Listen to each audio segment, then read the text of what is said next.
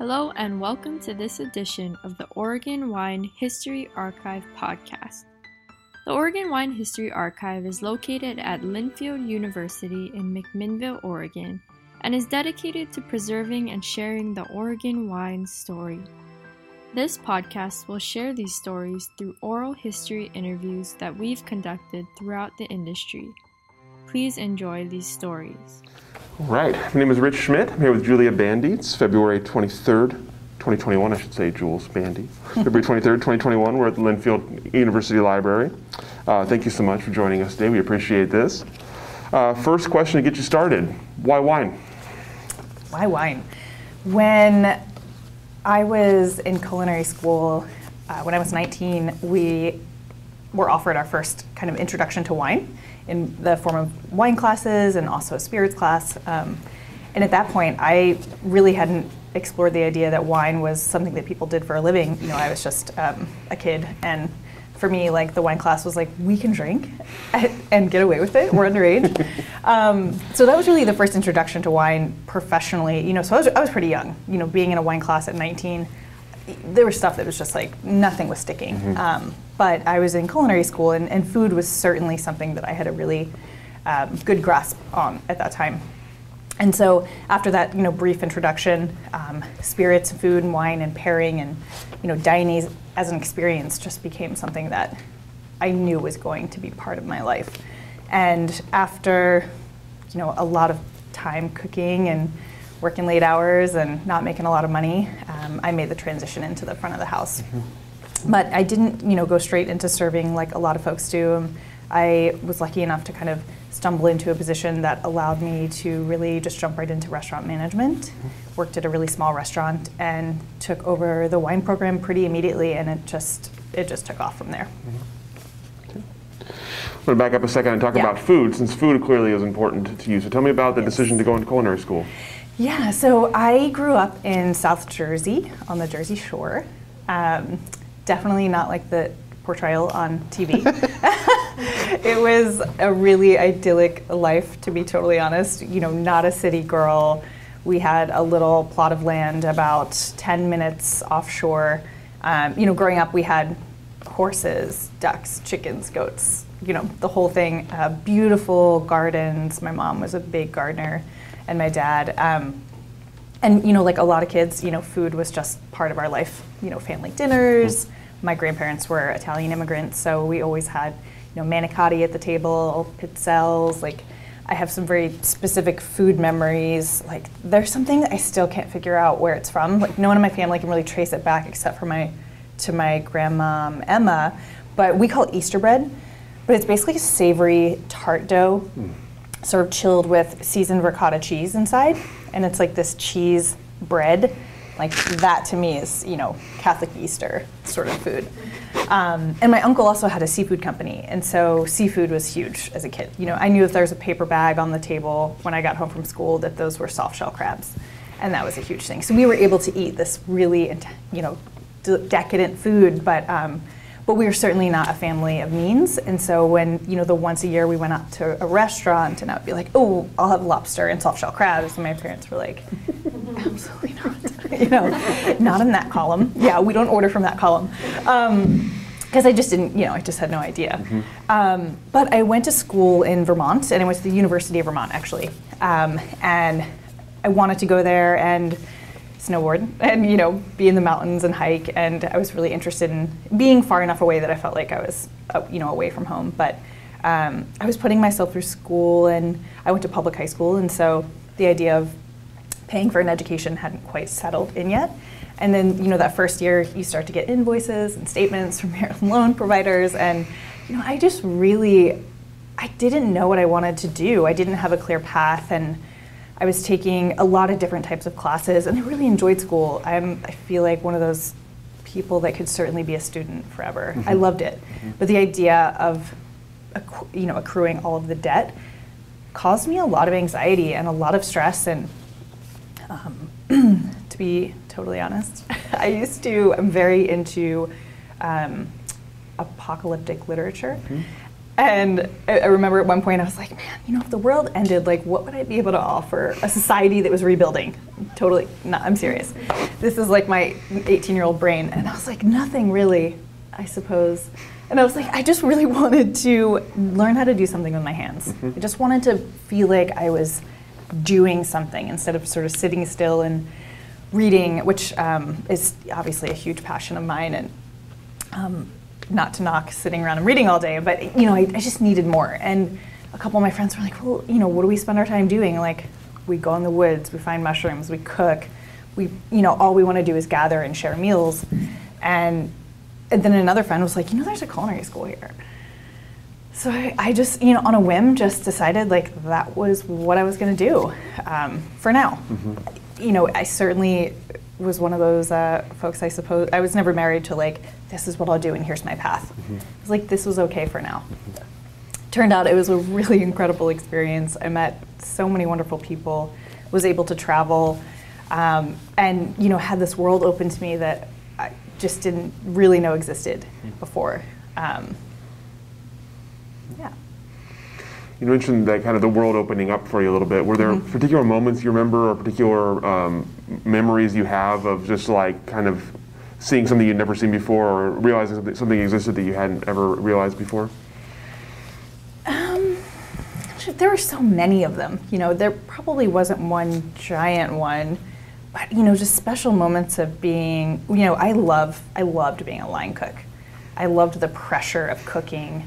You know, under fire, and that first sort of rush I got, my like very first time I worked a lunch service in a real restaurant. You know, I'll never forget that. It was like I just like slipped right into it. Like it really worked for me. Um, the you know both the the elegance of the dance you know in your tiny space all these people having to work together. Um, it was just so much fun and i was like wow this could be work. This is so cool. This is so fun. Um, you know tasting real caviar for the first time i remember i think i was 20 at this point and my culinary school actually had a sister relationship with um, another school in the british virgin islands so i opted to go there for a year obviously. It was like Vermont winter, Caribbean winter. Yeah, let's let's head there. Um, so you know, I spent almost a year down there, and because of you know we were in the BVI, so there were no embargoes with Iran at the time.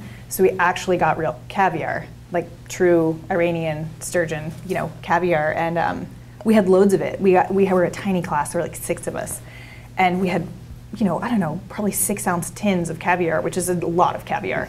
Um, and we were you know doing this caviar tasting and afterwards we basically just opened champagne and just continued to like gorge ourselves on this um, and you know it was one of those moments where you're like wow like i get it now. I get this now. Like why people seek these specialty things or why it you know brings so much pleasure. And food is so interesting right? Because it's ephemeral. It's it doesn't stay with you. Just like wine. You know i love wine and i um, invest in wine personally and you know mainly in european wine at this point because there's so much here that i can get readily uh, you know in domestic wines. But and it's it's wild. My partner is not in wine and he's always like and so like you spend all this money and you have all this, this stuff but then it, you pop a cork and it's gone.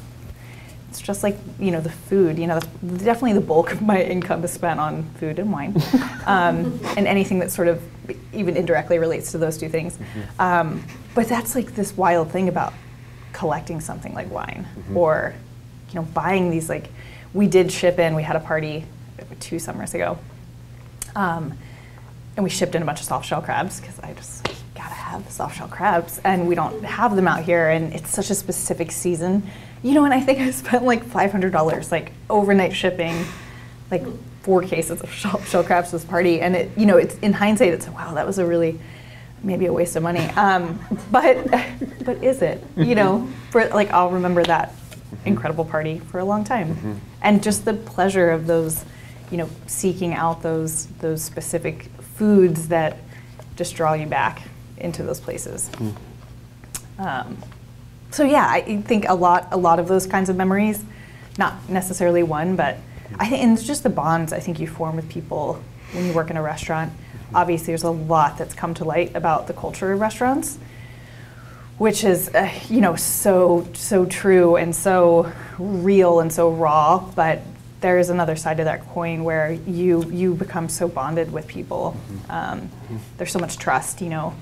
You have to work together. Like there is no working alone in a restaurant. Mm-hmm. Um, one person slips like the whole team feels it you know and growing up i was a big like team sports kid. So i think that also really resonated with me you know working in restaurants for a long time So tell me about tell me about that that kind of you mentioned your you remember your, your first time as a line cook. You remember your first time in a restaurant. Tell me about that kind of kind of journey through the, the, the, the back of the house in, in food and where, where did you start and, and where did you kind of work work through your career? Yeah, it you know it didn't uh, last as long as I initially thought it would. Um, being in the kitchen, I loved being in the kitchen. Um, I loved you know peeling a case of potatoes as much as I loved working a station that was far more glamorous, like you know the fish station or you know something that required um, all hands on deck. Right, proteins was always like. Are you gonna get to grill? Are you gonna be to saute? Um, you know, but I also love garde manger. Like I loved working with lettuces and salads. I was really fortunate. The restaurants that I actually ended up working in, whether it was like as an intern or after school, were small family-run restaurants that were very tapped into the uh, farm to table scene. So one of the first chefs that I connected with when I was living in the Caribbean was a graduate of NECI, where I went to school, and he was based in Seattle. So his name was Jonathan Sundstrom, and he opened a restaurant, I want to say in 2003, called Lark. And that was the first restaurant that he opened at the time. So I ended up working with him, and his menu was so, to me, so so beautiful. It was really so. This would have been like 2005, 2006. I'm gonna say I ended up there early 2006, and it was really on the cusp of like this small plate farm to table stuff, things that are really commonplace for us now. Mm-hmm. But it was so different. He listed the farms on the menu. That wasn't that wasn't happening. Mm-hmm. You know, at this point, it was still chefs were getting famous in hotel restaurants. Mm-hmm. Like there weren't these like small little hole in the wall, and this was a beautiful little uh, restaurant off the beaten path in a place in Seattle now that is beautiful and like well traveled, but it wasn't then. It was definitely on like the outskirts of town.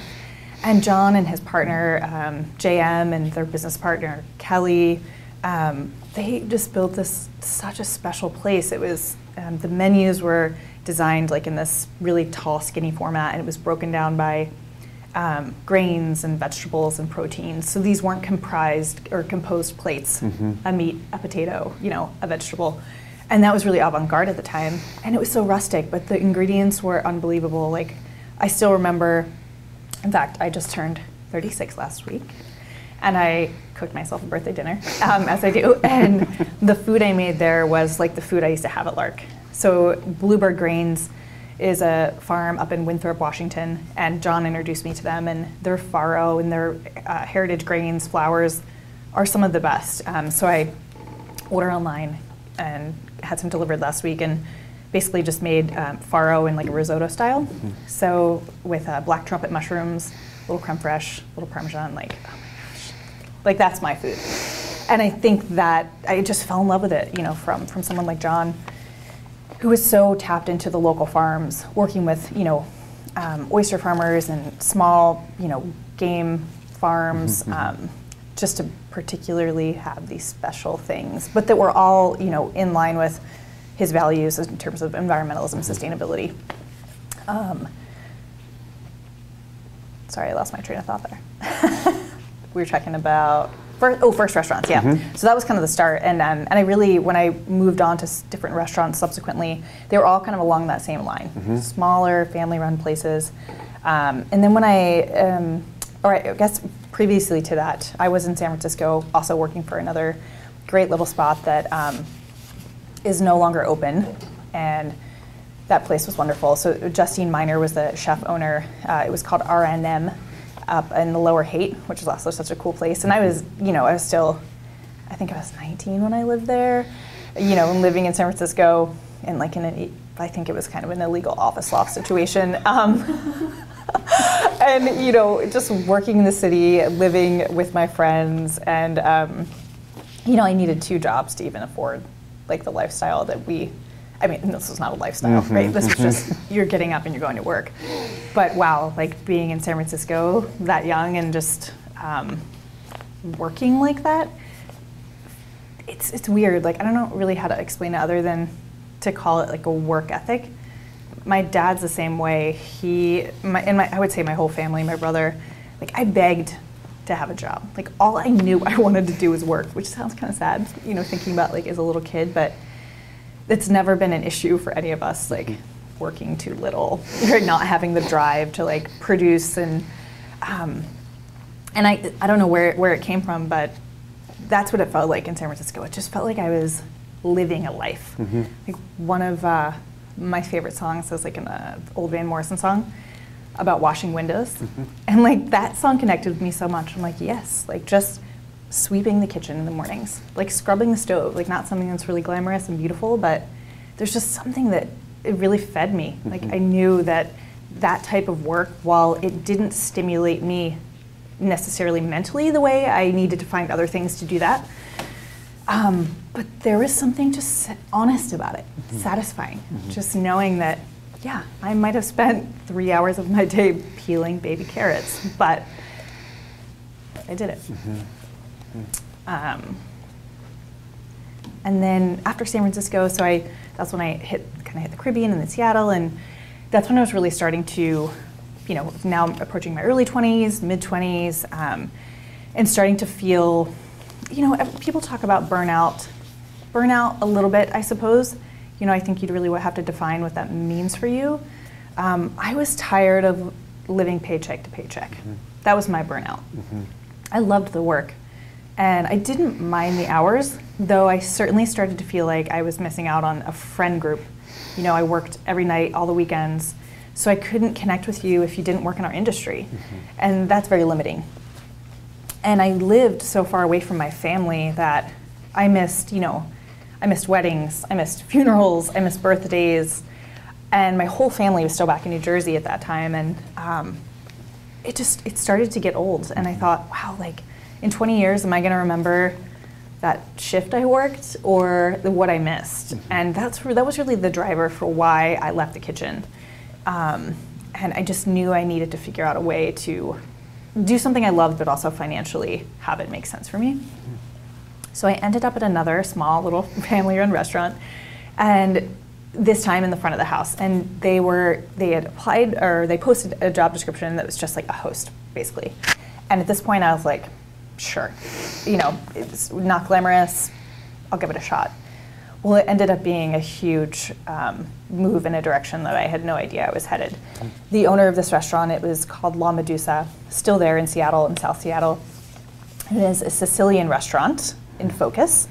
Um, so Southern Italian food, which you know, beautiful. God, the food of Sicily is just so magical.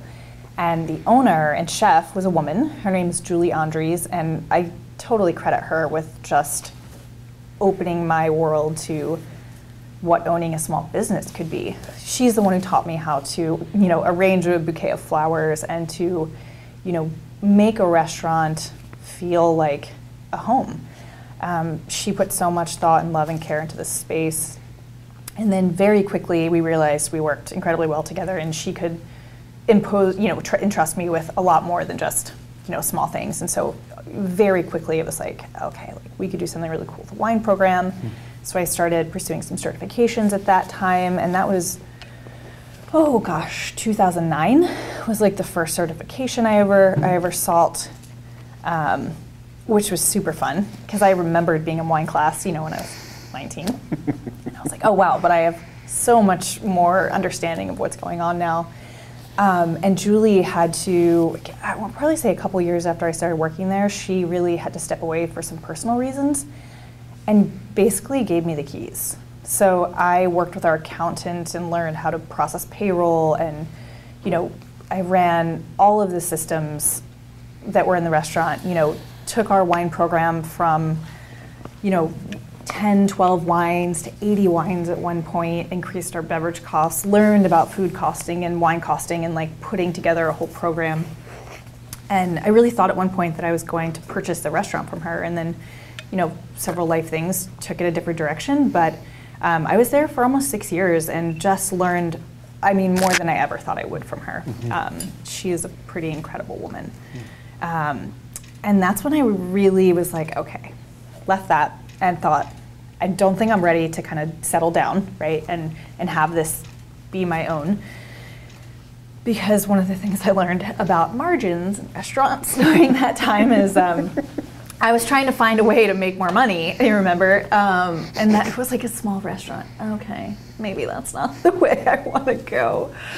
So again, was just like, okay, what's the next step? And um, I happened to have met a guy in one of my wine classes, and he was kind of pushing for like working harvest and like, let's just go, you know, jump into the wine business. And he and I started dating. Eventually, we got married, um, and have now subsequently divorced. But he and I really dove into the world of wine from the cellar first.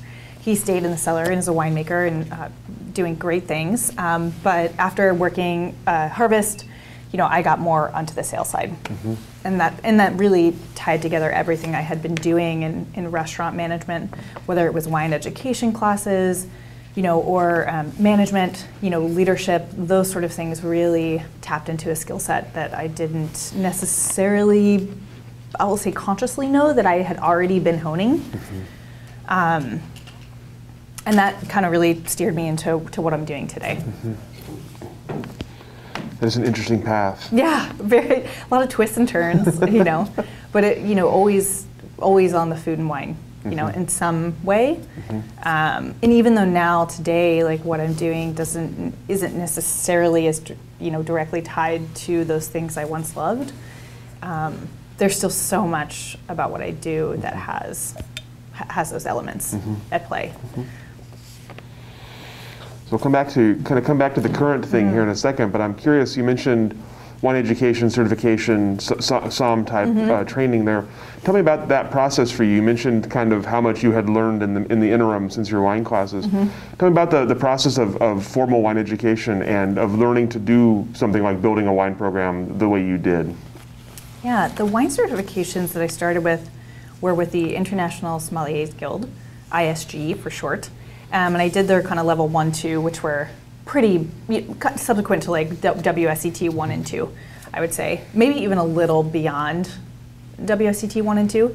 Um, and I loved it. I think from all of the time I spent cooking, tasting wine was came very easy to me.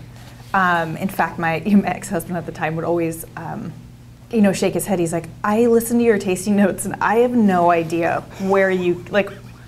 He's like, I don't even know what is this. What are you? How are you getting that information? And it was that part came really naturally to me. Mm-hmm. Um, being able to smell and taste something in a glass and put it down on paper mm-hmm. or express it verbally, that was no problem. And so that was fun. Where I saw some other people kind of struggling to build that skill, I felt relief in that. Um, that wasn't a skill I had to build. I mean, of course, you have to build it. Um, you know, by no means like a super blind taste or anything, but um, but it was like, oh, okay, you know, it's sort of like you pick up a golf club and you're like, wow, I guess I'm kind of a natural, right? Sometimes you just are. So that made it even more fun for me. Mm-hmm. And, you know, I became more inquisitive. And because I was working in Italian wine almost explicitly, um, and Italian wine, if you've ever studied wine, is so confusing and it was almost better that I started there mm-hmm. because I had, you know, I will certainly not use the word master, but I had I had navigated the world of Italian wine for so many years that when we, you know, it came into class and everyone was like crossing their eyes at it, I was like, I know, you know, I can understand this. And then it really laid the foundation for, you know, learning France, learning Spain, learning Portugal, the new world, right? Um, so it's like I learned the hardest part first, which set me up, in fact, for success. Um, and I really liked wine education. I liked the format of the classes. Um, I did really well. I think the the most challenging part for me is, you know, right now I'm in the WSET diploma program, which should have been completed approximately two years ago, and then COVID and various things have now like pushed me out. Um, but the hardest thing about going back to school now, of course, is working full time and not having the sort of flexibility, you know, in the restaurant. Work in the restaurant was, you know, I won't call it easy, is not the right word, but it was natural. Like there wasn't a lot of challenge in the day to day. You know, if you could, you know, project manage, multitask, clearly communicate, you know, and you were good. Um, and it was just, it came so naturally to me. Like, it was easy working the floor and making cocktails and selling wine. And then, oh, somebody needs to jump in and like play dessert. Like, that was fun for me. Um, what I do now at Soter, also very fun, but really different. And it certainly doesn't allow the sort of free time that I, I once had before. Um, building out the wine list was so much fun. I credit a lot of my success and education to actually the reps that I worked with at various distributors that I bought wine from. You know, some of these folks were so generous with their time, so generous with their information and knowledge that they passed along to me. And I was so new, I was so young, not only like actually young, I was green, and um, you know there would be these like big wine tastings, like a portfolio tasting or something. And I would be so nervous to go alone to these things, and so you know sometimes I would just have to like seek out encouragement or or really just like suck it up and just go do it. And um, we always talk about, of course, especially now in the forefront of uh, sort of trying to de-snobify wine. Mm-hmm but it was so intimidating for me. You know, when I went to those big tastings, nobody was like, come taste our wine. You know, you were fighting to the front, a lot of people who knew a lot more than you, and it was really hard not to feel sort of defeated at those moments. Mm-hmm. And the, yeah, the folks I worked with, some various distributors, Cavatappi I worked with for years. Andy Scollard was so good to me and um, really helped me to kind of just build confidence and, and uh, opened that door for me to like, mm-hmm. it's not as scary as you think it is. And then I had the pleasure of doing a buying trip in Sicily, which was amazing. And so, you know, Julie sent me there for a couple of weeks and got to tour like the whole island and visit various producers who were unbelievably warm and welcoming. Um, worked with Lily Locascio um, the Leonardo Locascio selections and we went to the Regaleali estate, and um, that's the Tasca d'Almerita family of wines, and they have they're a very large producer. They have properties spread out on the island, but you know those sorts of experiences were invaluable, and I fell in love with Sicily for so many reasons. I mean, the, the cuisine there is such a mashup, you know, of what you may think Southern Italian food to be, because they're so close to Northern Africa. Um, you know, that influence mm-hmm. has come up so much, you know, in the form of like their couscous, you know, so many spices and saffron and mm-hmm. cinnamon and things that you wouldn't necessarily equate with Italian food. Um, but it's also really simple. Lots of oily fish, which I love, you know, anchovy sardines, like that sort of thing, and really simple preparations, right? It may just be grilled with, you know, a beautiful piece of Meyer lemon or citrus. All of those things are really prevalent. Almonds, mm-hmm. sugar, citrus, like pistachio. Um, those sorts of flavors. And the wines, you know, were sort of were magical. Sicily makes so obviously some of the world's largest amount of bulk wine that can be produced because their climate is so advantageous and they can grow so much they do but there are some pockets you know like in on mount etna which is becoming more and more famous mm-hmm. and well known that you know these are like high altitude like cool climate wines almost and you're, you're like well you're in the middle of the Mediterranean on an island, a very hot island. Um, but there are these, you know, these little microclimates, mm-hmm. these pockets, these really special places um, down in the Cerasuolo area as well. You know, where Nero d'Avola and Frappato grow. Such a gorgeous region, and Frappato is a grape I fell in love with right away, which has a lot of similarities with Pinot Noir, actually. And it's not really found outside of that region, to my knowledge. I have, I really haven't seen it anywhere else, but you know, these sort of light, lively, lithe, perfumy, kind of ethereal reds serve a little chilled, lower tannin. Um, those wines really spoke to me, especially from a culinary perspective. You know, I, I never got into big reds, California wines, you know, that sort of style. Because when I was eating food with it, and I tended to lean more pescatarian, vegetarian just by virtue of mm-hmm. my personal tastes, those wines just never um, were enough in harmony with the food. Mm-hmm. Um, and I think that's also why I, I, just lean a little more European in my tastes, um, and probably why I love Pinot Noir so much. And Oregon Pinot Noir really fits that bill for me. Mm-hmm. So when it comes to when it comes to making a wine list for a place like that, when you have a when you have a, com- a complicated wine region that you're mm-hmm. trying to curate, what were sort of the key components of, of creating that list, and what were you trying to get across to customers there, or any other any other kind of wine list you've created? It, it particularly at, at Medusa, um, I built the list. I wanted it to be predominantly Sicilian, which no one was really doing. You know, there were only so many Sicilian wines coming in, and um, another thing that I really leaned toward were were at the time natural wines. That it's a really loaded term, and it means a lot different things to me now than it did then. Um, it really wasn't a term that we even used, natural wines. But because I was so interested in agriculture and sustainability as it related to the business of food, it was obviously natural that I would be seeking out producers that were farming a certain way. I wasn't as much concerned, or even not concerned is the right word, but interested in necessarily winemaking techniques that would qualify as natural. But the farming was really important to me. Um, studies were just coming out about glyphosate and glyphosate use that were pushing, you know, front page news finally. Um, and there were in Italy, you know, in this region in particular, it's a lot easier to grow organic grapes because the climate. You know, they have low disease pressure, low mold mildew pressure because it's warm and sunny and dry. And, and the fact of the matter is, it's just easier to farm naturally in those regions.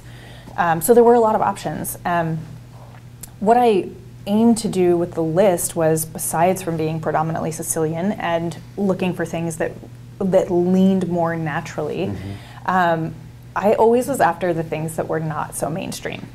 And the reason that worked for me is that I worked every night. There was never a night where you couldn't find me to ask me a question about the wine list. I really wanted people to use me in that way. So I didn't, the wine list wasn't presented necessarily in a way that, um, you know, it went from like light body to full body. So tried to kind of make it um, make sense in that way on the list for people. So if somebody didn't uh, necessarily want to engage about a wine selection, I could at least offer them some guidance. And we always had something represented from local wines as well, because we're in you know Washington wine regions, and we're so close to here in the Willamette Valley. So there al- always were a couple of options for people that were like, I just want my cab blend. I was like, I got you, because ultimately, you know, you got to make some money. Um, but I really wanted people to, to feel comfortable and build a relationship with me. And I had such an amazing group of regulars there that after building trust with them and offering suggestions, you know, we were we were so generous. It was always one of my things. I was like, if you don't like it, just don't drink it. Like, I'm not going to charge you for it. Like, we'll we'll taste it. We'll drink it. You know, I think Julie was generous to a fault in that way, where you know we it was always our option to like or always our prerogative to make sure they were happy with what they had. And if that meant like opening some bottles for them, like we were so willing to do that. Um, yeah. So at this point in the story, you you have not you've you've been around Oregon, but you haven't really gotten into Oregon yet. So tell me, so was the harvest job what brought you to Oregon It the first time? Okay, so tell me about tell me about why you chose that particular place and about the harvest experience before you sort of headed into the sales side. Yeah.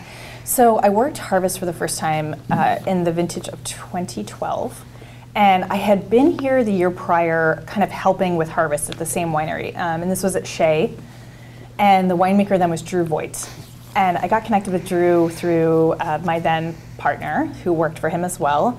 And Drew is just, I mean, Drew's so magnetic. He's such a big personality. He's so much fun. And he is so damn smart. And he, I mean, any question I pitched at Drew, he was never like, ugh, another intern question, you know. He wouldn't just answer it. And this is this is where I get caught up actually in school is like my problem with studying about wine currently is that I can't just read like the thing I'm supposed to know.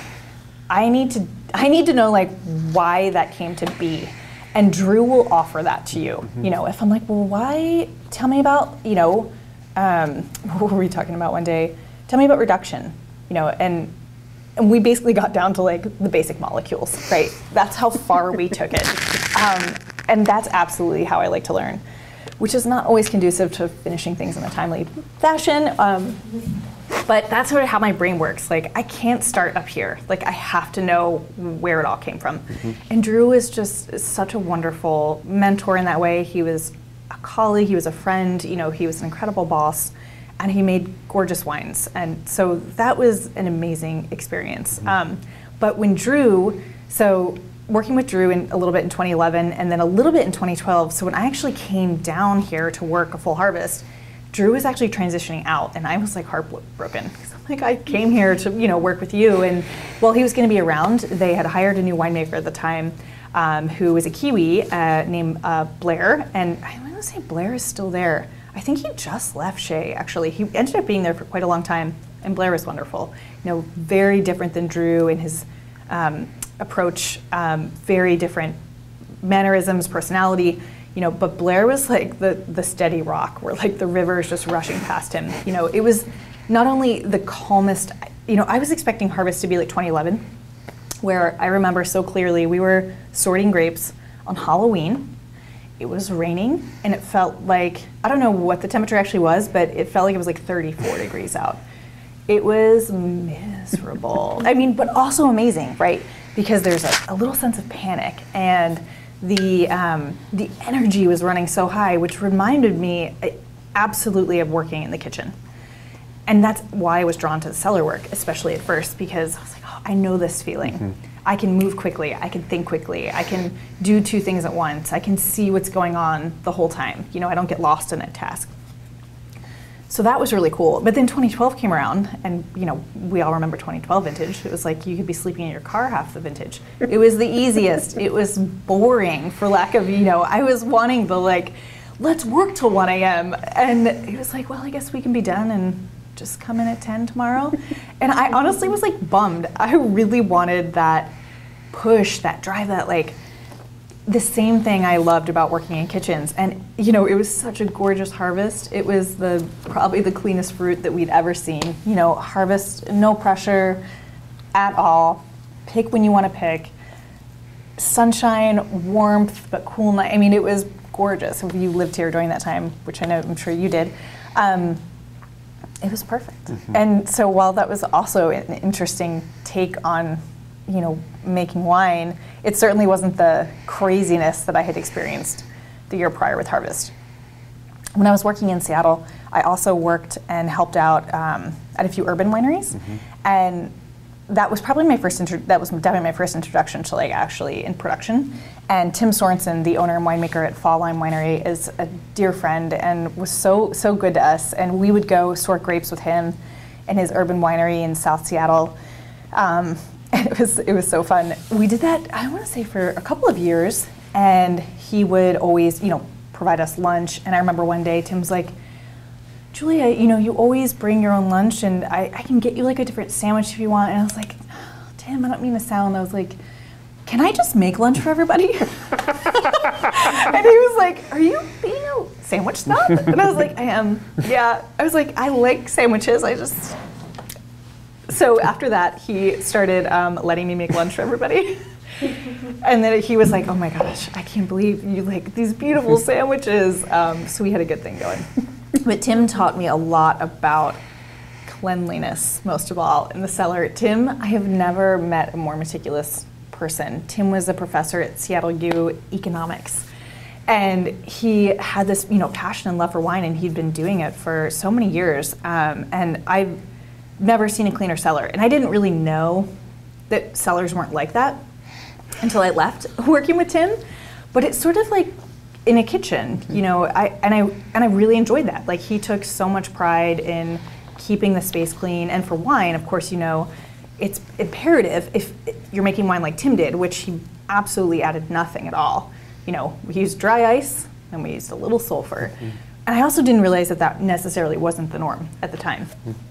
But if you want to make wine like that, you better believe like you're keeping that place spick and span. I mean, we would, you know, whole hand washing situation, you know, things that working later with Drew, for example, who's not necessarily as concerned with, yeah, it just wasn't really his personality type either. Keeping things super duper clean.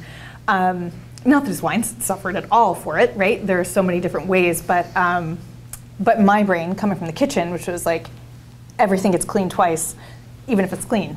Um, it fit the bill a lot mm-hmm. for me, mm-hmm. and, and I think I carry that more with me than I realize. One day, a few years ago, uh, we were just cleaned up like an event at Soter, and one of my team members was like chit chatting about something, and somehow like being like type A came up.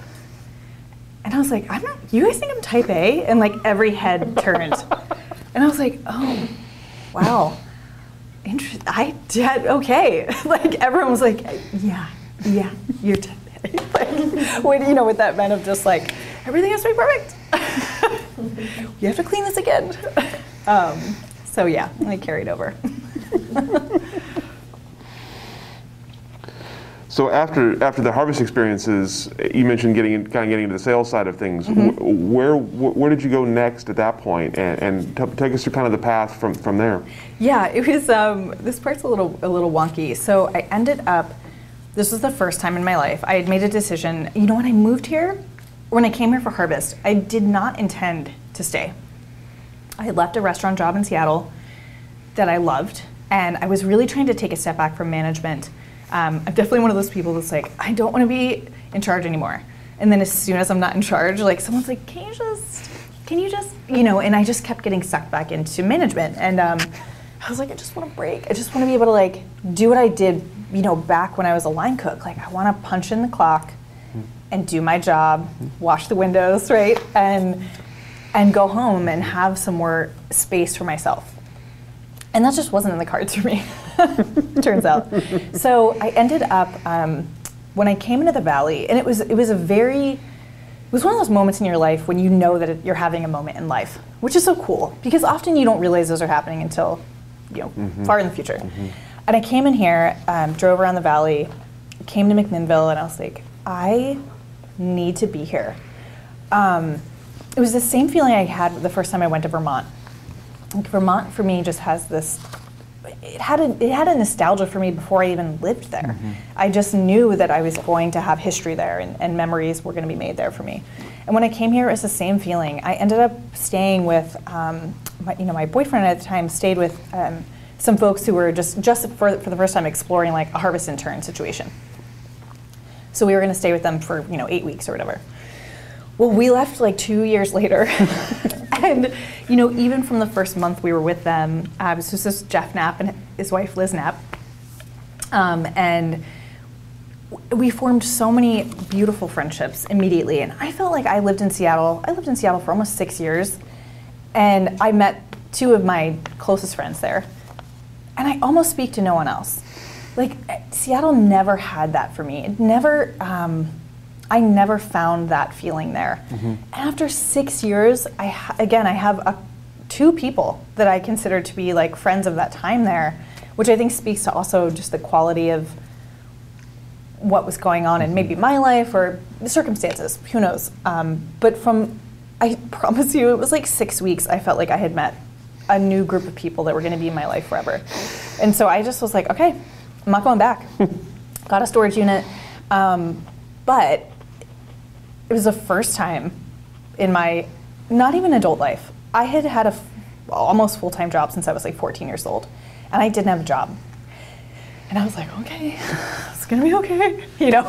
Um, and not even the financial piece, like the work piece, mm-hmm. like that purpose mm-hmm. piece. And so I didn't necessarily think that wine sales were something, you know, just even saying like wine sales, like, oh, you know, it just didn't, um, it didn't ping my interest in.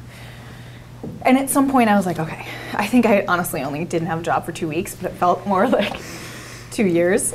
Um, but I ended up getting a job at a restaurant, which I will remain nameless. So I went back into the restaurant business, and sadly, it was it was one of the worst experiences I'd ever had. And I had I have had very fortunate work experiences, working for people that have been thoughtful and generous and kind. Um, you know, who value kindness above profit, who are effusive, and um, and this was the opposite of that. And I think what that restaurant did for me was allow me to remember mm-hmm. that those places are out there, mm-hmm. and you know, it's sort of like knowing what. Even if I didn't know what I wanted, now I knew what I didn't want, right? Like, and so when I was there, there was a lot of sadness, you know, and just sort of trying to think about how we were going to make a life here um, when things were seemed so difficult. Very toxic work environment, um, no leadership, you know, just all the things you can think about.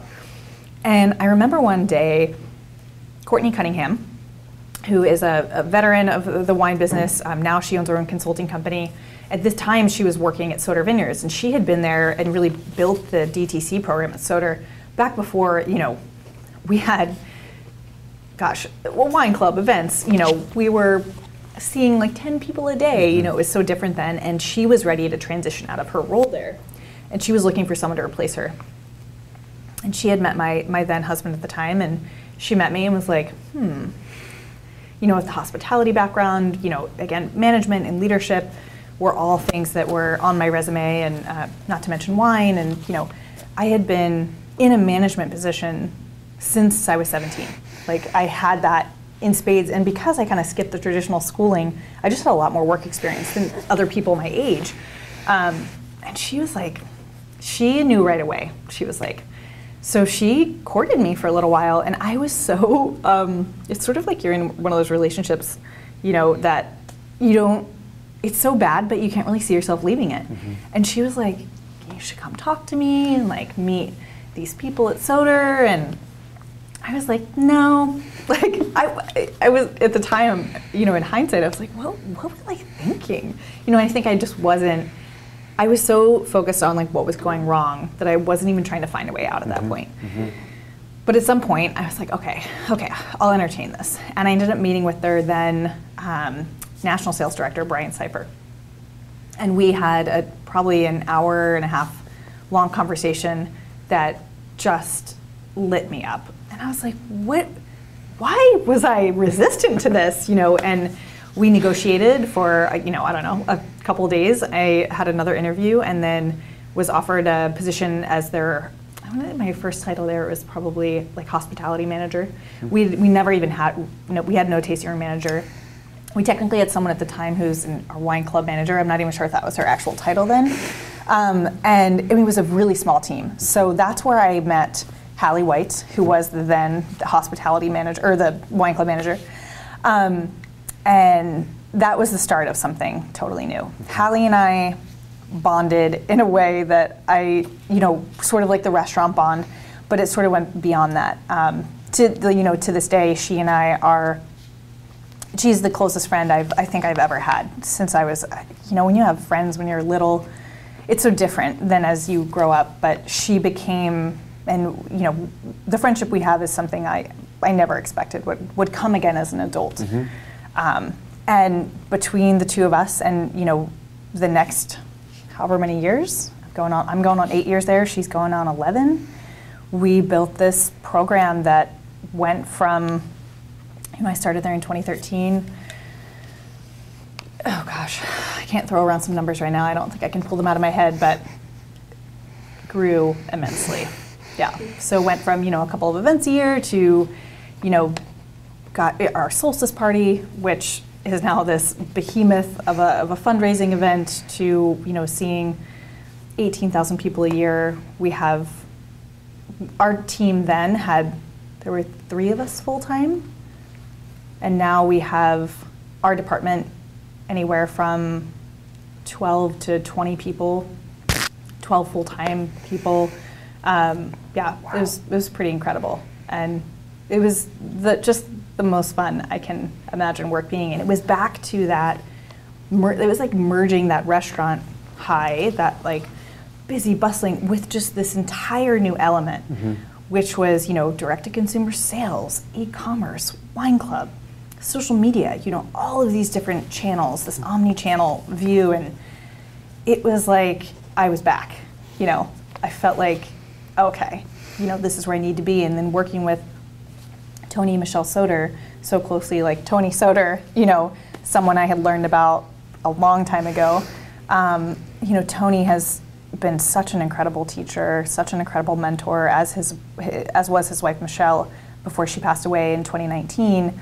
Um, about you know a values-driven business. Tony, um, I think we all laugh like we sort of wish he was more profit-driven. um, but it's just not about that for him. And I have, as much as like I lament, like, man, wouldn't it be nice just like work for a big company and like get all the perks? Like, I just like my heart just goes to these these businesses that are very uh, human human uh, driven, right? They are they are about the people, and that has been something that I've been able to help create at Soter, which has given me you know so much joy. Mm-hmm. You know, so when I started there. Um, they offered, you know, benefits, full health care, which is great. Since then, Tony, as far as I know, I don't know anyone else who's doing matching 401k of a business our size. We now have paid maternity leave and paternity leave, you know, paid vacation, um, really comprehensive benefits for family members. Mm-hmm. You know, we want this to be a place that people can grow and live. And my goal, being in the hospitality business, is that people can have a career there. I never felt like I was going to reach a point financially that I could stay in that business. Mm-hmm. I mean, there's a reason there's so many young people in it, right? Because they can afford to be in it. But when you hit your 30s, when you hit your 40s, like, can you still be in the hospitality business and support a family? Mm-hmm. Can you take three months off from work and have a baby? And those were the things that Tony and Michelle and Hallie and I talked about extensively. Like, we want people to build a life here. We don't, we don't want to be a way station because they can't afford to stay. Mm-hmm. Um, we want them to be able, like, we want them to afford not to be able to leave, mm-hmm. um, and in the best way, right? Mm-hmm. Of course. Mm-hmm. But the hospitality business, it's it's so backwards in the pay structures. We all know this, right? The person that you are relying on to build your brand is your lowest paid employee with the highest turnover. It makes no sense. You know, my I talk about this all the time, and you know, it doesn't always pan out in like our budget meetings yet. But you know, I want our I want all of our employees to be on a, a base salary. Um, you know, forty five thousand feels like a great starting point for them. That would be like, you can have a family mm-hmm. with that. Mm-hmm. Um, that's that's a goal mm-hmm. for sure. Mm-hmm. Um, and we are very fortunate. We have va- we have placed value in retention over saving some money on payroll. Our payroll is out of control. um, it's kind of hilarious, you know, when you look at you know the P and L of a big company or small company rather, you know, Soter's small company, but when you see all of the numbers put together, you see how much we sell versus like our national sales team, for example, and then what the payrolls are, and you're like, wow. DTC is expensive. You know, it costs so much for us to produce what we're doing as in the in the program, but mm-hmm. we all wouldn't have it any other way. Mm-hmm. You know, we're expected to, to be and we have set expectations for ourselves and Tony um, that are very high. The goals are high, and it's not cheap, um, but we can all feel so proud to be there and know that we're cared for and know that um, it's not just about the bottom line mm-hmm. and that you know it's a revolving door of employees. Our, our retention is extraordinarily high. Mm-hmm. You know, my right hand is our you know our director of experience. She's been there. She was my second hire, I think. Almost, she'll be eight years in a few months. Mm-hmm. Um, our wine club uh, and experience manager has been there. She's going on, you know, four years. Our winemaker has been there 12 years, um, and that's awesome. Mm-hmm. Even some of our um, hospitality team members. Jody's been there four and a half years. You know, Evita's been there on and off for five years. Um, and I think that's something that I am super proud of. So tell me about the you mentioned this sort of the situation when you were hired and, and you had obviously a lot of a lot of room for growth. So tell me about mm. taking on a project like that with you and you and Hallie. What did you what, what, what were the initial what was the initial goal? What's the initial project? What are the initial things you do to start building a program up like that? Yeah. So we we were doing it in a very like scrappy way. So we were just there. We were, you know, Soter still open seven days a week. We were open seven days a week. Um, we were trying to find sort of all the ways that we could ramp up um, sales, whether that was you know, visitation. We had a demand, mm-hmm. um, so it was. I don't know. It came together really organically. You know, every year we would sit down at the table and be like, okay, so what are our goals this year? One year it was we increased visitation by, you know, 50% because we were able to turn some of these. We had two little cabins on the property that previously the Soters used as kind of their um, little home away from home. We converted those into private tasting rooms. That was able to kind of ramp things up. Mm-hmm. Um, we realized that once we had more spaces like that, we had to bring on more team members, and so then we developed, you know, our training program. Um, and one of the things that we identified right away when I started there, we were hiring chefs to come in and produce food for us for events. And at that point, we did a lot of events, whether they were small or big, you know, whether it was we were hosting a wine reviewer for lunch or whether it was our wine club pickup party mm-hmm. and we needed to produce, you know, several hundred bites of something. And after sort of, you know, cutting checks and realizing like how much we were spending to hire people and the logistics of hiring people again and again and again, that was a big part of what I did there. I was like, you know, I could do this. I think I could do this. I think we could we could prove that not only would we save a ton of money, but it would add value if we just started our own culinary program, if we had a chef. So one year, um, for one year only, we tested it out. So I worked with some friends at the time who had just moved to town, who I went to culinary school with actually, and I kind of brought them on as like a con- on a very like consulting basis. But I was the acting chef, as well as doing my other job. So again, it was like back to this like scrappy.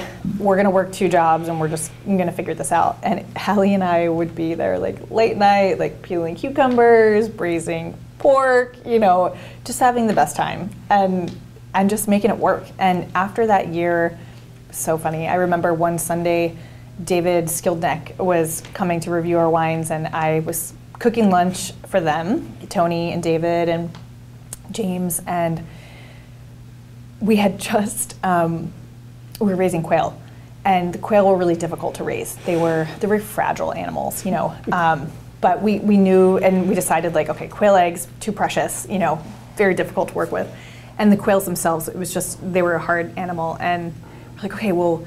We don't really have anyone to like help us with this, and our farmer at the time, uh, still Nadine Basil, it, she's such an animal lover that the animal husbandry part of her job in terms of um, you know, facilitating slaughter and not her thing. And so the winemaker and I um, ended up killing all these quail together, and you know, I like broke them down. We like slaughtered them together, and then went up and like cooked this lunch for David. And there was like a brief moment when I thought I was I burnt the quail, but really just a little piece of butter had dropped down to the bottom of the oven.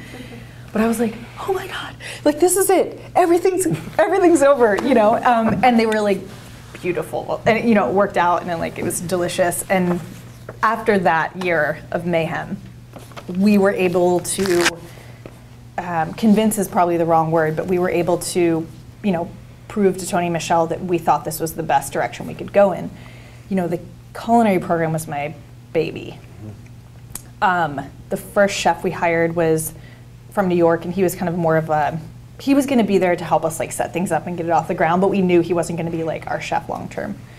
Um, but suddenly now I'm back to doing what I love to do, you know, and and again from a management perspective, it was it was beautiful. Like we brought in the first chef we hired that was like our real like full time chef was a guy named Alex Daly, and he was so wonderful. He um, well, yeah, we were. He's actually we have the exact same birthday, same exact age, and um, he knew a lot of my friends I went to culinary school with, cooked with a lot of them in Colorado previously, um, and we did so many beautiful things together. It was so much fun.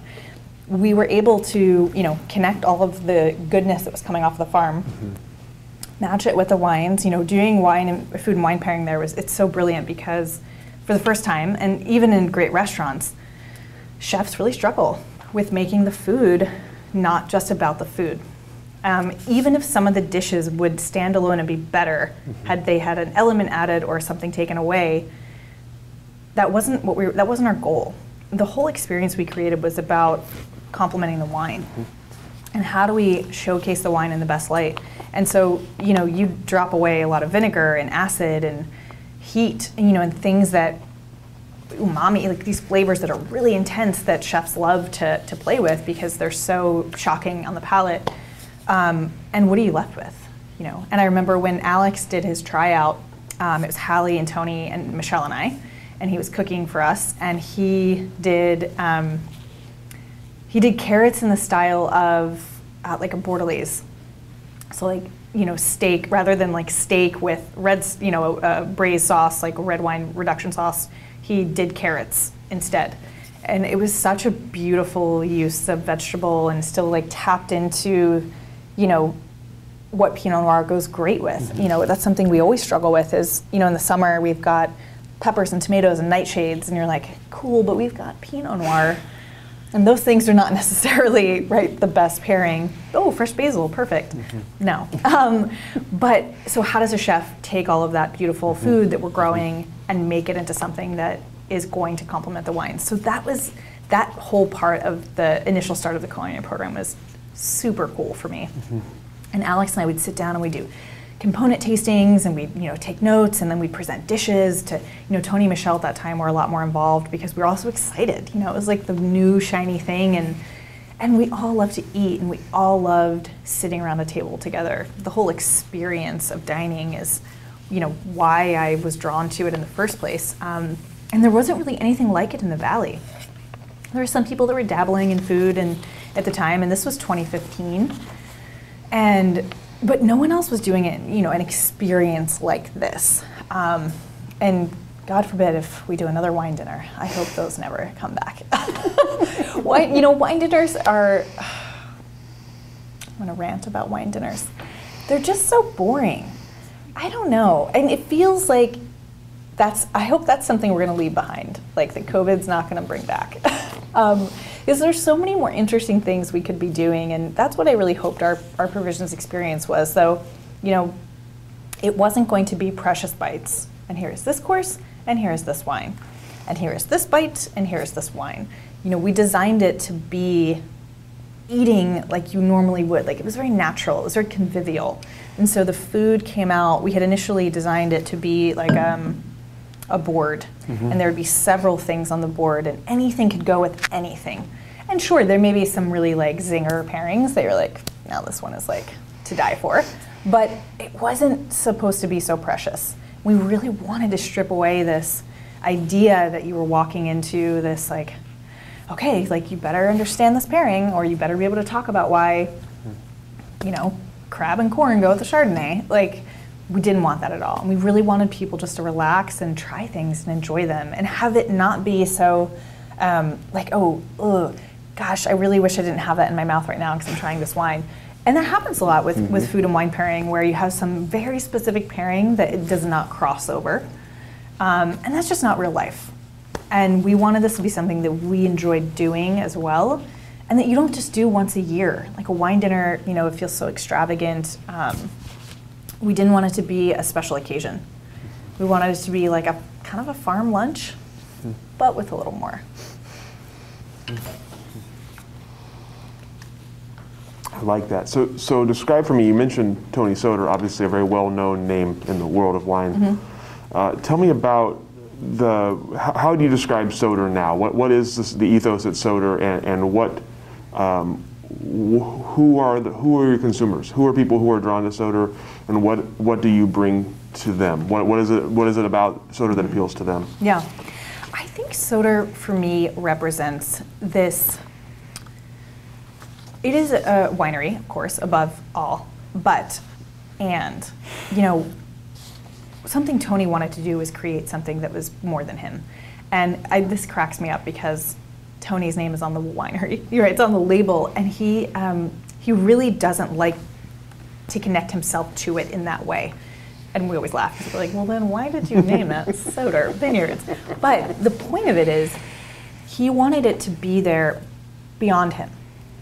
The whole property, Mineral Springs Ranch, was, um, you know, a dream of Tony and Michelle's after they left California, and they wanted to create something that was self-sustaining they wanted to create something that could be as good as it was and also great for the environment mm-hmm. and also good for your health. Michelle was so passionate about food and nutrition. And, you know, when you think about wine and you don't always think about like great nutrition, right? You're like, oh, it's alcohol. You know, is it good for you? And Michelle didn't see it that way at all. You know, for her, food was was nu- nourishment, mm-hmm. and so at Soter, you know, that's something I think that draws people to us. Like people that are interested in a company that they can stand behind their values. You know, if you really dug into Soter's practices, you know, you'll find lighter glass. You'll see none of our wines ever have capsules on them that can't be recycled. You know, things from the paper that's on the wine to what filtration system we use. in our tasting room to you know what kind of cleaning products we buy. Every decision thinks about the environment and the people first, not necessarily like what's the cheapest thing, mm-hmm. what's it mm-hmm. going to be. Um, and I think when you come into Soter, you feel that.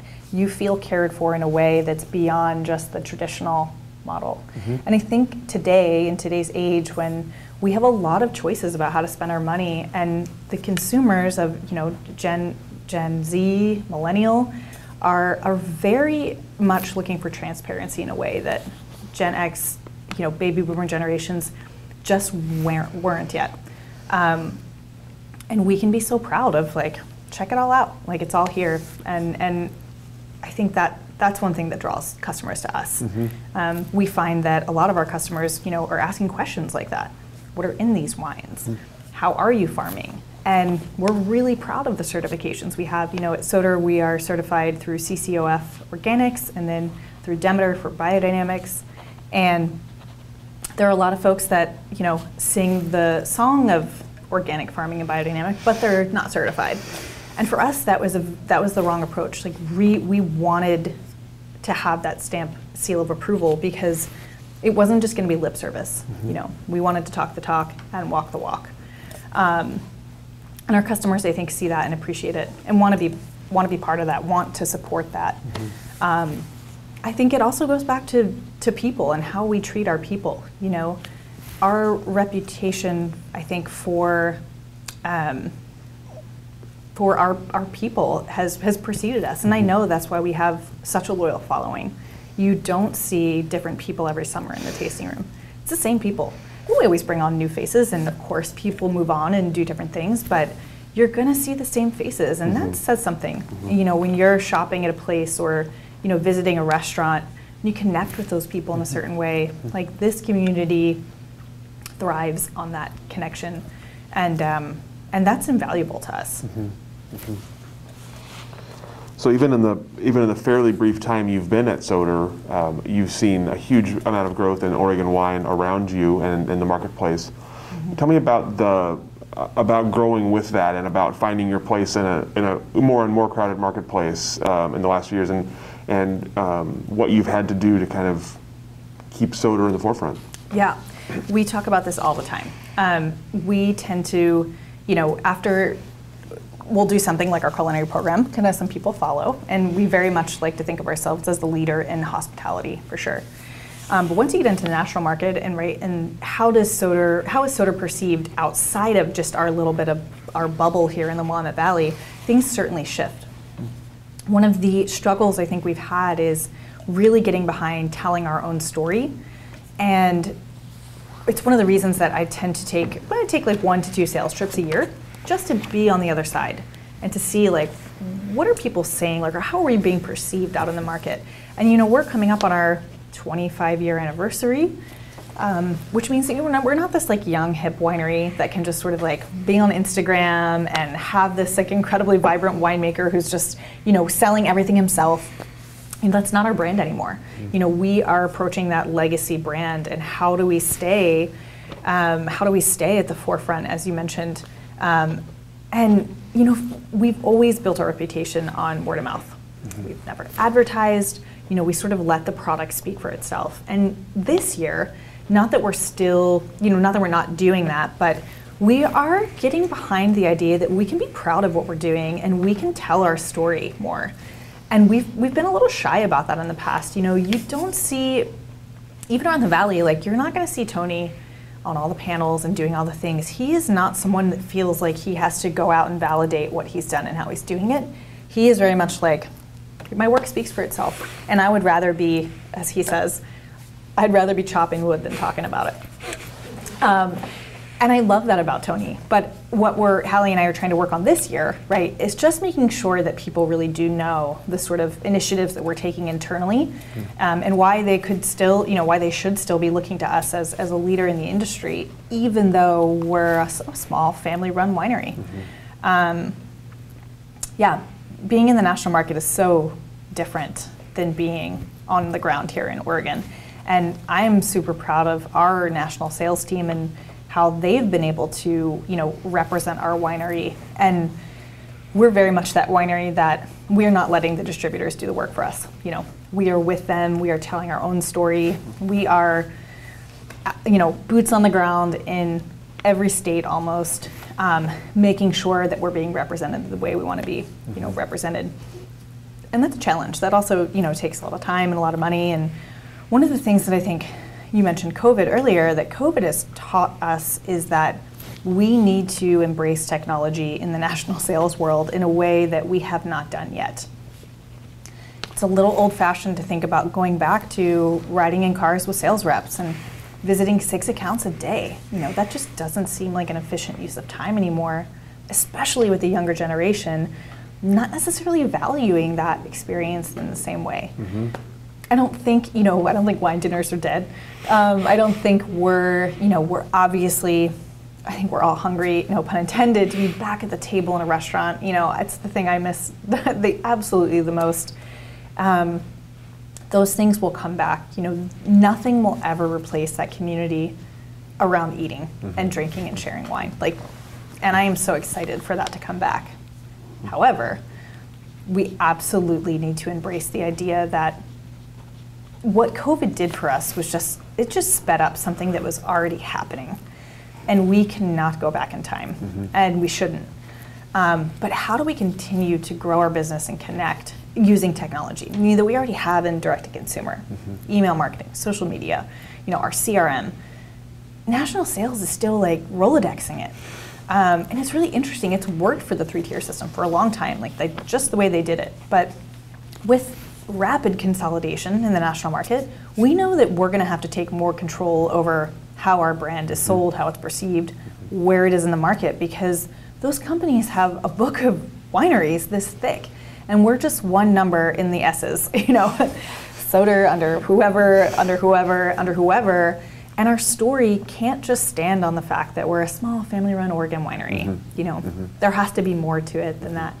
And I think our people are going to be a huge part of how we can continue to, to, to be at the forefront. You know, we don't have staff members invested in staying relevant and being active in the community. Hallie sits on, I don't know how many boards, you know, and it's because she is just hungry to be part of the change here. And she is representing Soter to make sure that we are um, we are helping you know steer that story um, about the company, but also Oregon wine. Mm-hmm. Um, and you know she's she's of that next generation, that younger generation, and she had a fight to get on those boards. She was too young. She wasn't the owner or a winemaker. Mm-hmm.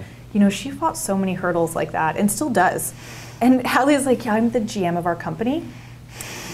Does that not count for anything? You know, it's it's really interesting. Um, but I think as much as the the pioneers of Oregon, you know, have done incredible work, and some of those families are multi generational Ponzi's, mm-hmm. Sokol Blossers, and still are doing great work. Mm-hmm. The the next gen is is coming up. You know, our winery right now is run by mainly women and young people. Mm-hmm.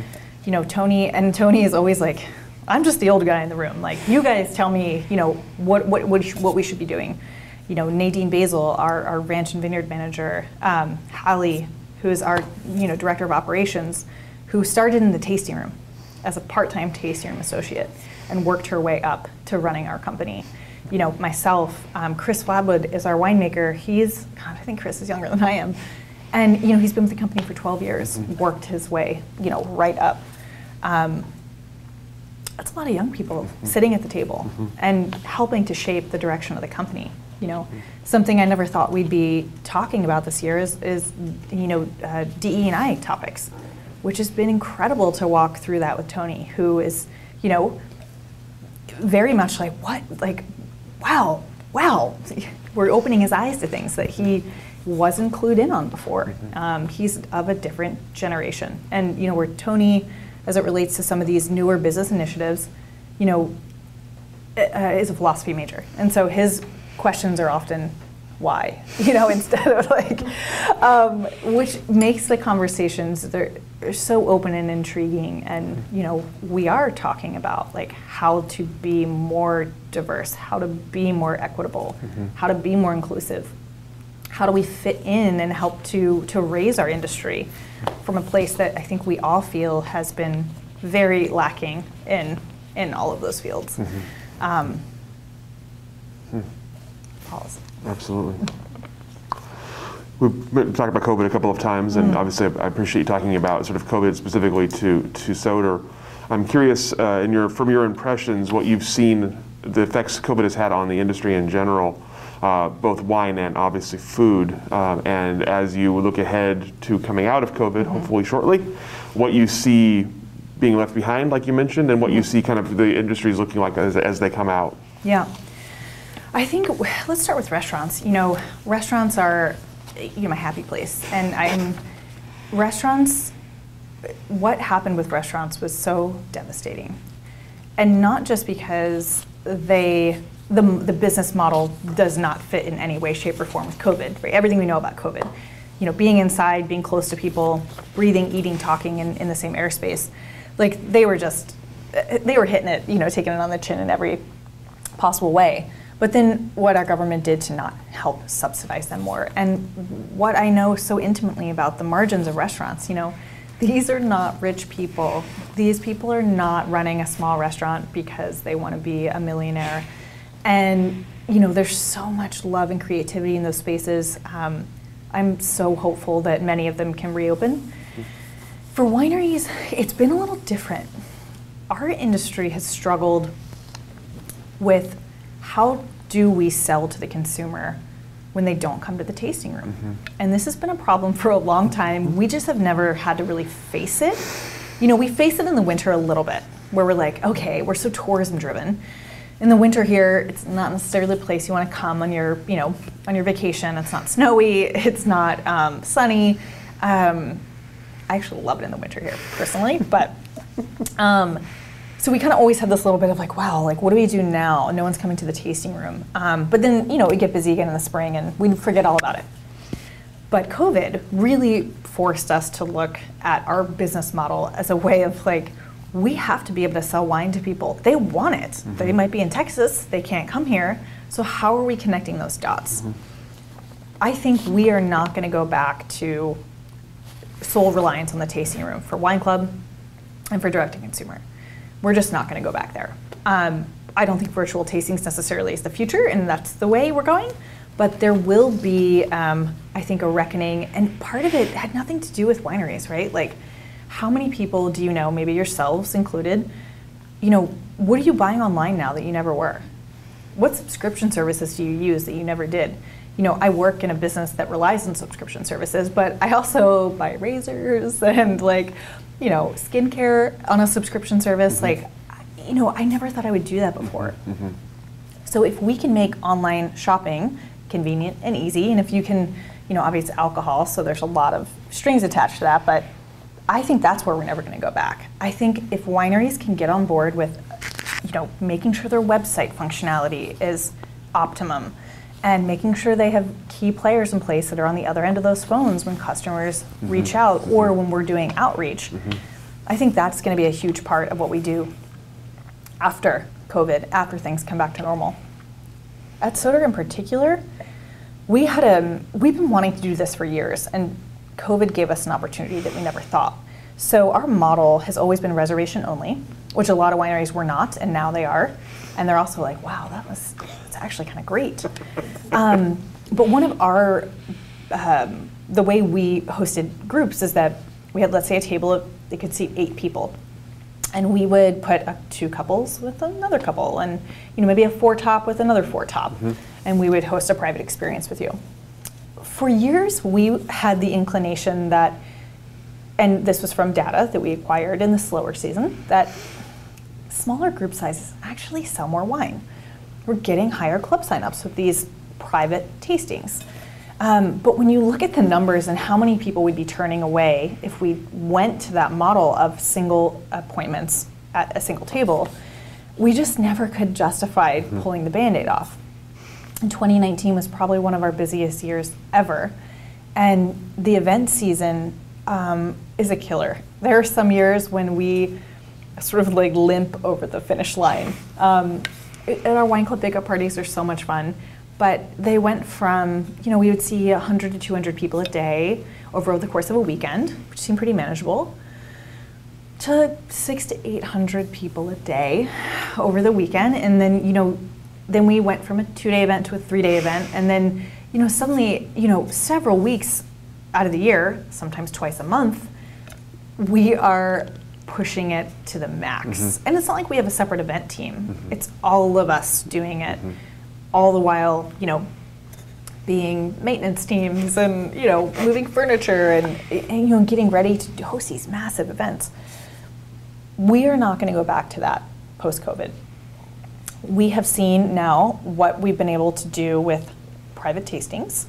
Um, the energy is back in the tasting room. You know, where before, even though again we're appointment only, it's not like you came up and there were like party buses in our parking lot on the weekends, but the energy was different. And now it's like going up to the tasting room, and I don't work in the tasting room anymore, but it's almost like the special feeling that I always had there has returned in a really incredible way where there's just a calmness again, uh, there's a focus. And I've been chatting with our um, director of experience, Jamie Kotler, about this a lot, and we both are like, there are a lot of things that were not good about 2020. But there was a, it's like our batteries were able to be recharged in a way that um, we don't want to deplete them again. And so I think our event program is something that we are seriously looking at of, um, you know, our, our event program really became focused on club retention. And we do it to engage with our club members. But we've also had a lot of club members be like, wow, these are just too big now, right? It's just a little too crazy. Um, and so we're really just trying to figure out how we find that balance of still being able to throw, like, it's great to go to a party. Who doesn't want to go to a party at Soter? I mean, it's so much fun up there, it's gorgeous. But how do we do it in a way that doesn't deplete the entire staff while you're, you know, throwing this party and and also, you know, turn away some of our members who really want to come up there for that serenity. So we're exploring a lot of different options right now, including um, a new small building that would be dedicated to our culinary team. We've always wanted to have a private, more private experience for that part of our business. Um, we've always wanted to have a walking trail that connects our farm up to the tasting room create more experience based um, tastings, perhaps. They involve more education from our farmer and from our winemaker. Um, and that's really where we're thinking into the future. You know, sort of like a mini, mini Blue Hill at Stone Barns, um, you know, where you have education and classes, but you have fine dining and, you know, enjoyment. You know, there's some hedonism too sprinkled in, which is always fun.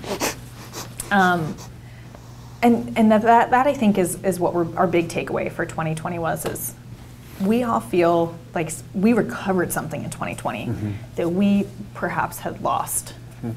I've heard that a lot this year, and I think it's interesting. A lot, a lot of different ways that has happened. Certainly happened within the industry uh, and, and outside as well. It's very interesting. I think education and hedonism building has a nice ring to it. I think you could just call it that when you when you build it. what about your own future? What do you see for yourself as you look ahead? That's always a great question. I think you you made me uh, you may remember when I said this earlier, where looking ahead for me has never been in my toolbox. Like I love to just, you know, I'm not going to say live in the moment because that's like super cliche, but I like will go back to that analogy of like washing windows. Like there is something so peaceful to me about engaging fully in what I'm doing right now that I don't often like gaze into the future. Now, recently, I actually have been doing a little bit of that. I'm probably going to start a family here in the near future, which is a really big deal for me. And that certainly forces one to perhaps start thinking about things in a different way. Um, but as it relates to my professional career, I don't know. I haven't quite figured it out. I know, you know, personally, what I do every year um, that I've been at Soter at least is, you know, take that gut check. I have to check a few boxes, and you know, there's some things that I will not um, stand in my in myself, and those things are indifference and complacency. You know, those two things. If I ever lean too far to one of those directions, I know it's time to move on with something but I passed the test again. you know, Soter, it's so dynamic being there. And right now, like what I do in building out strategy, sales strategy, and um, really taking the big picture view, you know, is what I do now in my in my job, and that is so interesting.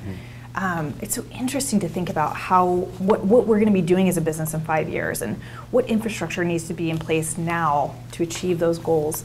So there's a lot more work to do at Soter. Um, whatever happens for me in the future, food will always be involved in some way. It's just too good. Um, I always tell my partner now when I retire that I want to be a line cook again. Breakfast, eggs to order, no poached. That's my only rule. Yeah. Um, because there is something so joyful to me about being in the kitchen again. And I don't think I'm, uh, I'm not done with the kitchen. Perhaps it will be a very long way away when it becomes, um, when I can do it without fear of losing the, you know, the house. Um, but I'll do it again in some capacity. So tell me about the, the we're kind of zooming out on the industry a little bit here. What are the what are the biggest changes you've seen in Oregon wine uh, as a part as you've been a part of the industry, and and again looking forward, what do you see coming for the industry next uh, the next down the, down the road the next five ten years? I think one of the most inspiring things about the Oregon wine industry now is all of the young people that are engaging and contributing in such meaningful ways. I if I had an you know an ounce of sort of like the interest and the intrigue, along with the, I would say probably more um, like emotional intelligence that they're bringing to the table right now, as it relates to all different things, right? DE and I stuff, you know, traveling, having um, a college that has a wine studies program, you know, that's bringing in talent that I think we never had before and in the last, you know, I guess I moved here permanently, you know, full time in 2012, but even in that time, just seeing how many more faces are at the table that are young, that are women, people of color, that we didn't have before. Mm-hmm. Um, I'm really proud of how the Oregon wine industry has responded and has made active steps toward changing the way the world view, views wine, the way wine has become we'll say, you know, worldwide, like the, the white man's beverage. You know, Oregon in particular, I think has has really tried to take that head on. Um, the WVWA has done a lot of great work. Oregon Wine Board, mm-hmm. organizations like Assemblage that I've been working with closely, and I'm really proud to be part of that movement. But also that that they're just doing it, you know, and they're trying, and they're not getting it right all the time. None of us are, but to be in a region that is predominantly white, to be in a, an industry that is predominantly white, and to see this change happening from the top down mm-hmm. is very inspiring. You mentioned you mentioned Assemblage. Um, tell me about the, that uh, the, that organization, other organizations you're, you're associated with, and, and why why do you feel the need to be part of them, and, and sort of what the what your goals are with them. Yeah. So, um, two organizations that I've been working with, um, really different organizations, but um, but have a lot of crossover. So, Assemblage was founded by Rachel Adams, and uh, you know, out of um, a desire to see and encourage more conversation around diversity, equity, and inclusion in the wine business. And it started off as um, probably more of a focus on women in particular. Um, and then right away, as the work started to unfold, and it was centered around a symposium, a physical symposium that we had in January of 2020. A lot of cool stuff happened in January and February, and then things really took a turn. Mm-hmm. Um, but we were able to get the first symposium off the ground, and I was a board a board member then, um, so not part of the say project management group, the group that really did all the meat, you know, and potato work to get that event off the ground. Um, and it it's one of those really cool things where you have an idea about what something's going to be in your head, and then as it starts unfolding, it really takes on um, something of its own. Mm-hmm. It became really apparent after this symposium that women were certainly um, women and being you know women focused and, and women driven were is only a piece of the puzzle, and that there was a lot more work to do to bring in diverse voices. Mm-hmm. Um, that realization coupled with COVID really calls the um, organization to do um, some big soul searching and some pivoting. And we elected not to do a digital virtual symposium.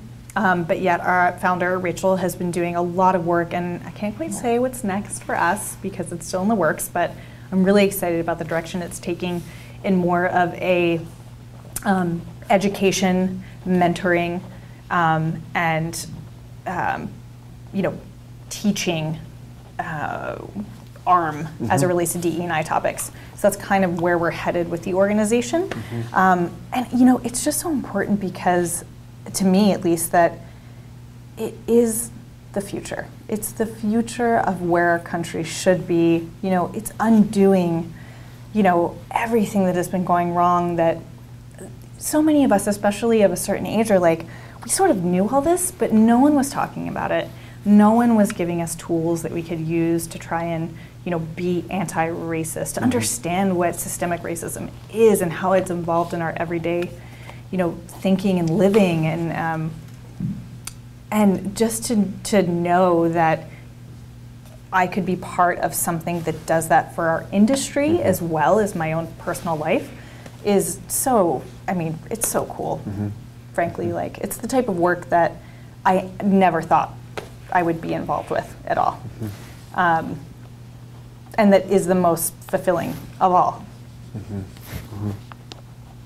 And the Nightwood Society um, is an event space in Portland, Oregon. And the Nightwood Society was, again, like based around innovation and creativity um, as it relates to, to females and bringing together women of all different persuasions to contribute to creating incredible experiences and events around food and wine whether it was farmers, artists, you know, creating a common space for photographers, for chefs. Um, we have artisans that we work with that you know weave and speak and are politicians. Um, and just sort of tapping into that community in Portland, which I have not really spent much time there, um, never lived in Portland, but um, has been really, really fun. And, and just being intentionally with women, you know, during that whole time, um, I would say, you know, as a kid, I probably spent more time with men um, just by virtue of my brothers, my cousins, my dad, um, than I did with um, with other women, like intentionally. But mm-hmm. I've had so many incredible, you know, mentors in, in life that were women, and to seek out and be part of these women-led organizations um, was something again I didn't know I was missing mm-hmm. until I had it. Mm-hmm. I was like, oh my gosh, you know, these are just beautiful ways to connect, spend time, and, and spend energy. I was talking to someone, a friend of mine last night, about time is probably the most valuable thing that I can see in my life, you know, and how I choose to spend that time and who I choose to spend it with. Like that's the currency to me right now, is is physical time. Mm-hmm. Um, and those organizations, to me, and that those topics are worth my time. Mm-hmm. Absolutely. All right, one last question for you. You took obviously a fairly interesting path into the wine industry. Uh, if someone were to come to you and ask for your advice, words of wisdom on getting into the industry, what would you tell them? Mm. We can specify in this case sort of this, your sales and marketing side of the industry, what, your, sure. your current work. I would say work in a tasting room. I, you know, it's one of those things that I am I'm going to be old fashioned in that way where that is where I see the need for so much change. And as a young person, understanding how they function right now means that they will be able to change in the future. And if they don't realize how hard you're going to work for that amount of pay, they can't then get a management position and, an impact change. Mm-hmm.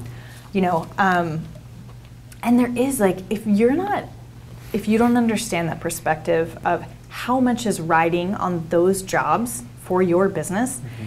I remember being in California. I won't name the winery. Gorgeous, gorgeous winery. Beautiful wines. I mean, they have spent in all the right places.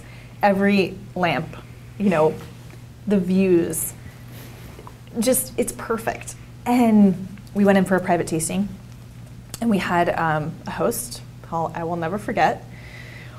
and he ruined the entire experience. And it was just awful. Um, and I will forever associate that winery with that experience.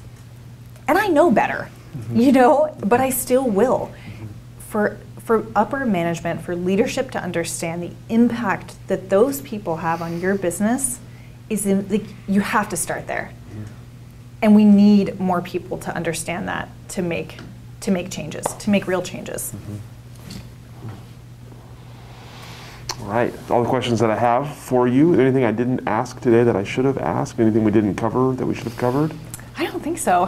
Very thorough. Excellent. I can feel my voice starting to like. It's like I think that's that was good. well, thank you so much for your thank time, you. for your sharing your stories with us and, and your perspectives, and we will let you off the hook. Thank you for joining us for this edition of the Oregon Wine History Archive podcast.